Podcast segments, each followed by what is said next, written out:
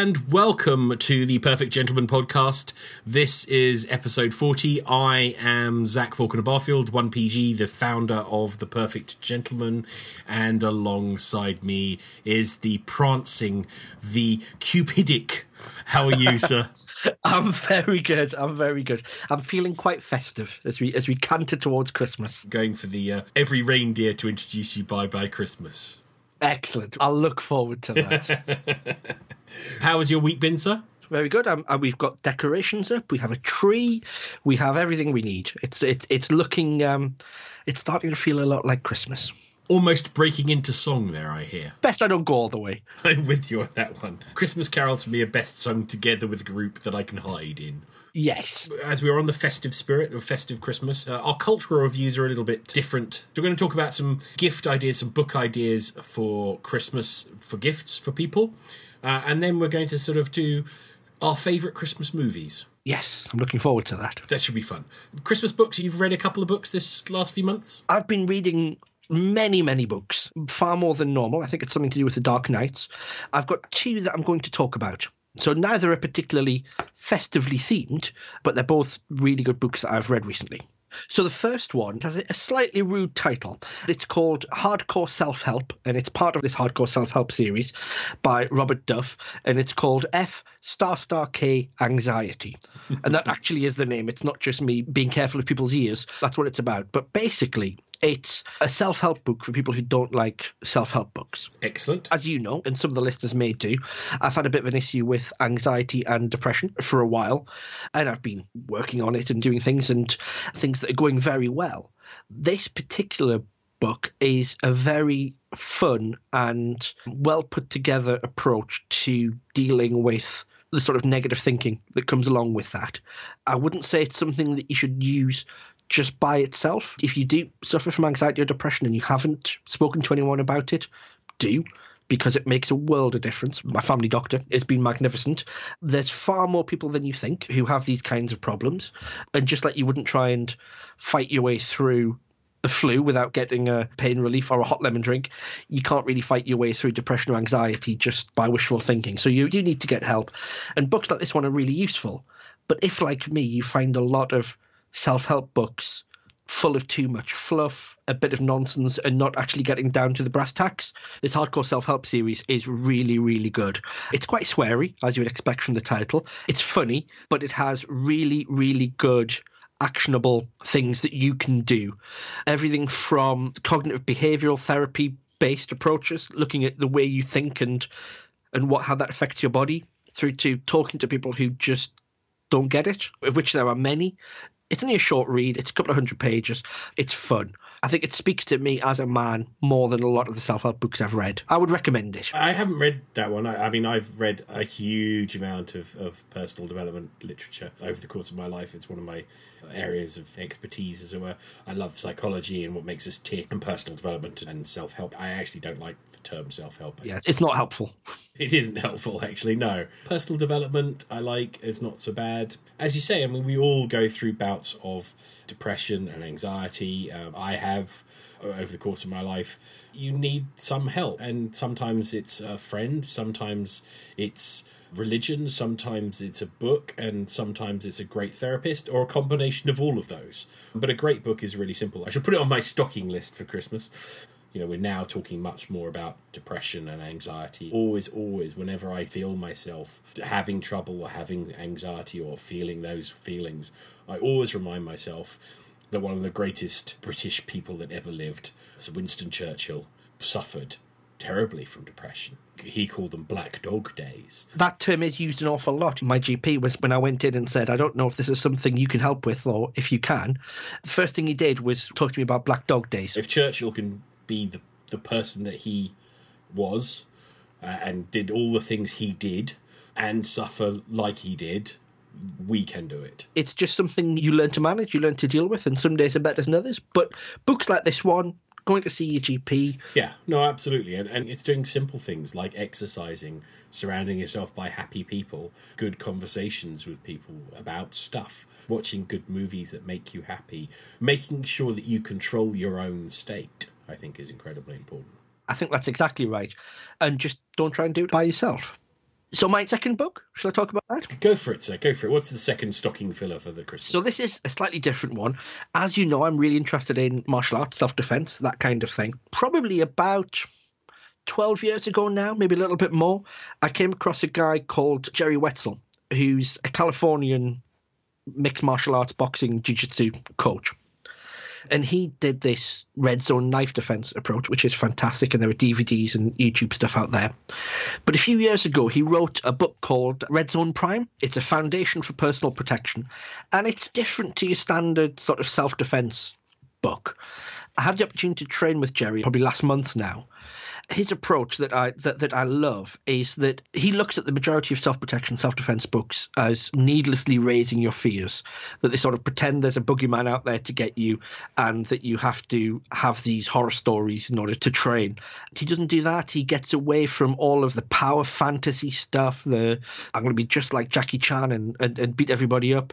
The fear. It's just a really straightforward, funny but really, really functional approach to self defense. Jerry's probably one of the best guys I would recommend on this topic, having read his book, seen his DVDs, and trained with him. And Red Zone Prime, this first book, is probably the ideal way into it. It's got things about techniques, lifestyle approaches, how to deal with pre fight things. So when someone's potentially going to cause trouble, or they may not, or maybe they're looking to to give you trouble, and it's all of that covered, but in a way that doesn't look to artificially raise your fear or make you feel that you're under threat all the time. It's a realistic, sensible approach, which is great. And Jerry's just an all round great guy. His way of writing just has me chuckling if you're interested in self defense martial arts, you know somebody who is, this would make an excellent book for them. Fantastic. I think you're right. I think a lot of books and martial arts people project this image that it's kill or be killed, and it's a bit crazy. It is. If I think back to when I was really heavily involved in that sort of training and I was doing the, the security work for nightclubs and pubs, it didn't make me happy. It made me frightened the training I'm doing now, which is much more of this type. It's functional skills, boxing, wrestling, jiu-jitsu, a little bit of Thai boxing with some self-defense applications. That's great physical training, but it's also a lot of fun. What I'm not doing is sort of stuff that Jerry rightly criticizes, which is spending all my time worrying about something that is not very likely to happen. I'm building the skills that if it does happen, I can deal with it but actually my main focus is on being happy and healthy and well. Those are the things which are much more likely to do you in than being attacked by five ninjas in the in an alley. yeah, and also unless you are doing a job where you're going to be put yourself in those situations, there's no need to be like that you always say, you know, stupid places, stupid things, stupid people. Yep, take away one of those three and you'll probably be okay. Even in a city like London, the risk of the sort of thing that you're taught in a lot of the traditional self defense community, it just doesn't exist like that. You know, you're far more at risk from ill health because of stress or because of a lack of fitness. Young men, 15, 25, are the people who are most at risk of being assaulted. Everybody's at risk to some degree, but if we're looking at the best way to spend our time to deal with those sorts of risks, being healthy and fit is far more important than learning to stamp on someone's head when you've knocked them down. Much better do something with an athletic basis to it that gives you those self defense skills and gives you the fitness and has a fun social side. Totally agree. That's another great book for the Christmas stocking. My book choice for your Christmas stocking is an author called Matthew Reilly. He's an Australian gentleman who uh, started writing in well, 1996 was his first book, which he self-published called Contest, and then was discovered by a commissioning editor from Pan Macmillan, who found a copy of his book and signed him to a two-book deal. And he's gone on now to have massive global success, over seven million copies of his books worldwide, written in 20 languages. His books are they are book versions of massive budget action movie. Oh, okay. So they are fun, great adventures, great heroes. That thing where you kind of suspend belief. It's heart racing. It's one thing leads to the next thing, leads to the next thing, and, and then you get a, a small breather while they explain something that's going on, and then they're back into the next adventure bit. His latest book's just come out called The Four Legendary Kingdoms, which is the the fourth in a series of books with his hero Jack West Jr. But he's got another series with a gentleman called Scarecrow or Shane Schofield, and then he's written half a dozen other standalone novels. But they're all fun. They're all a great romp. He likes his history, so they've generally got a lot of historical references to them. But they're like basically book versions of Indiana Jones movies or Boys' Own action adventure movies. They're just absolutely fabulous.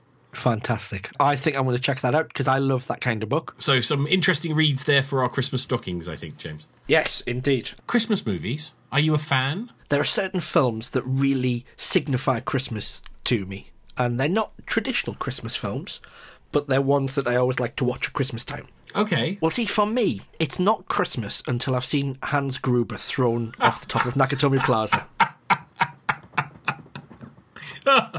I love that. yes. it is a Christmas movie. It is, but it's not one with Santa Claus or reindeer. But yeah, Die Hard. If anybody hasn't seen it, go and fix that, especially this time of year. Die Hard's such a fun film. For me, it's the Christmas movie. I understand that, absolutely. It's a fantastic movie. It's like the other movie that I forget is a Christmas movie, is Lethal Weapon. Yes, yes, of course it is. No, I'd forgotten that as well. Oh, I haven't seen that for a long time. I should fix that. Yeah, the original Lethal Weapon movie is a Christmas movie. Very funny that those two action movies are actually Christmas movies. They're set around and about Christmas. I haven't watched Lethal Weapon for a few years, so I'll have to see if I can get that through Netflix or something. Well worth catching up with. The original Lethal Weapon is a fantastic movie, as is the original Die Hard. They are fantastic movies. I think I have a VHS cassette of Lethal Weapon somewhere. I don't have any way of playing it, but I'm sure I have the cassette. so, any other Christmas movies that you like? The other one, which is a regular Christmas ritual for me and my other half, normally after I've finished my last working day, which is normally Christmas Eve or the day before, get home and we have lazy food, sort of tomato soup and cheese toasty, something like that, and watch The Nightmare Before Christmas. Oh, Tim Burton, what a wonderful movie. I love that film. It's silly and it's fun. It's just a proper Christmas film with a little bit of a different edge to it. Jack Skellington as the Pumpkin King and Sally the Rag Doll, and I just love the characters. I love the voices in them. I couldn't agree with you more. It's a lovely movie. It's kind of a weirdly almost anti-Christmas Christmas movie. Yes. So Nightmare Before Christmas and Die Hard are your Christmas traditional movies. Any, any others? I always like a Bond at Christmas, whichever is the latest one. Normally, whatever's on TV. And also, I like the old action films that you get. So something like The Eagle Has Landed or Escape to Victory or something like that. Yeah, it's something something uncomplicated and, and, and, and fun. Bond is a tradition in Christmas, and uh, family tradition in our household always at Christmas is uh, singing in the rain. Great film. Not very Christmassy, but definitely a family Christmas tradition. As I said in the other podcast the other week, I've sort of gone back to being liking Christmas a lot, so I've, I've become a little bit more Christmassy. But I have always liked a Charlie Brown Christmas. You know, I've never seen it. Charlie Brown Christmas is a staple at American television for Christmas time. It was released in 1965 originally, and it's been on, I think it's been on every Christmas ever since. It's one of those things that I had a lot of American friends growing up, but I've always loved Snoopy and Charlie Brown. It's always been my one of my favourite comic strips. And I just love the movie. It's very sweet, it's very heartwarming, it's nice, it's family friendly, it's silly, and just a beautiful little piece of movie. It's well worth watching if you haven't seen it before. And then my brother and I love Scrooged. yes. Bill Murray and Scrooged is just hilarious. It's one of my favourite takes on that on the Christmas Carol. Just fantastic. Very funny, very silly, and just a very nice modern take on the Christmas Carol. And Bill Murray is just hilarious to watch doing it. That's that's another one I haven't seen for for too long. So that's some cultural reviews for you listeners out there. If you have any suggestions or thoughts about what Christmas book stockings you would like to put in someone's stocking for Christmas, or you have Christmas movies that we haven't mentioned that are favourites of yours. We steered clear of the traditionals. It's a Wonderful Life. I think everyone knows that one. But what unusual Christmas movies for you? Drop us a line. It's inquiries at theperfectgentleman.tv or mention us on Twitter, Instagram, or Facebook. We'd love to hear from you. It's always a pleasure to interact with our listeners. And in the meantime, we're going to talk a little bit about a unsung gentleman hero. As it is Christmas, we really should talk about St. Nicholas, Santa Claus, Kris Kringle, Papa Noel. Papa Noel, yes, Father Christmas himself. I think he is an unsung gentleman hero. I think so. You know, everyone loves him because he brings presents. But the idea behind Santa Claus and the story behind it, it's quite a lovely one. The- As you say, the gifts are one thing, but it is really about being good cheer, peace, joy, and revelry. It's a feast. He's the- the founder of the Christmas feast. Well, St. Nicholas, he's the Greek Christian bishop who allegedly gives myrrh to Jesus Christ. I believe so. religious knowledge comes back to me, he would give people money and gifts and look after them. I think it's a very good thing to do. One of the things that I really like, and I always have a soft spot for, are the chaps who dress up as Father Christmas, especially for children, either for parties or in shopping centres or what have you. I've done it a couple of times when my mum was still working and she was teaching in a special school. It's fun, but it's hard work. And those guys who do that day in, day out, just to make kids happy, I think are quite splendid. I have never done that actually. Really, you, you'd be so good at it. Maybe I should. Maybe this year. So if anyone wants me to dress up as Father Christmas, let us know. I'll happily do it. I'll turn up anywhere in the UK. Further afield might be a bit challenge. I don't have the reindeer to hand. Could get some interesting offers from that one. we shall see. I always love the thing about how the uniform of Santa Claus, what we knew Father Christmas to be now, it was fascinating because it was the portly, generous, white bearded man with spectacles and the red coat and the fur cuffs. Though comes from a, a poem, it was a visit from St. Nicholas, written by Thomas Nast, it was really, really made popular by Coca Cola. yes, indeed. You know, originally Santa Claus was green and gold, I think, was the original colours. Quite possibly. That would kind of make sense because they're your Christmas colours, really. Santa Claus, he's a gentleman hero. He gives presents, he makes people happy, he's always respectful, and he dresses well. Even if it's bold and bright, he makes an effort. Indeed. And actually, one of the interesting stories about the early Father Christmas winter leader of the feasts is this idea of the Lord of Misrule, hmm. or the Abbot of Unreason, if you're a Scot, whose job it was to make sure, and it was normally a peasant or a churchman, who was to be in charge of Christmas parties, especially drunkenness and wild partying. So all linked in with Saturnalia and that sort of thing.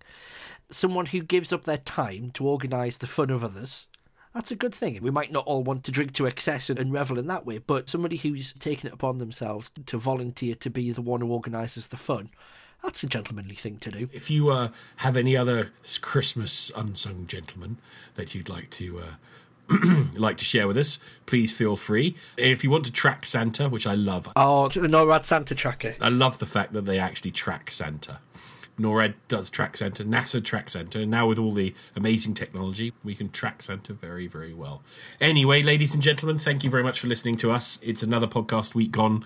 Uh, we'll be back next week. A few more fun things to do. We'll be doing some product reviews, so if you have any uh, last minute presents that you want to buy, we'll be doing an extended gift guide. We'll be talking about some gifts. We'll be talking about how to deal with the difficulties of Christmas holidays. It can be a bit hard. But that's all for next week. Lovely to speak to you again, James. And you, my friend? Keep it festive, keep it fun. Indeed. Take care, buddy. Bye bye.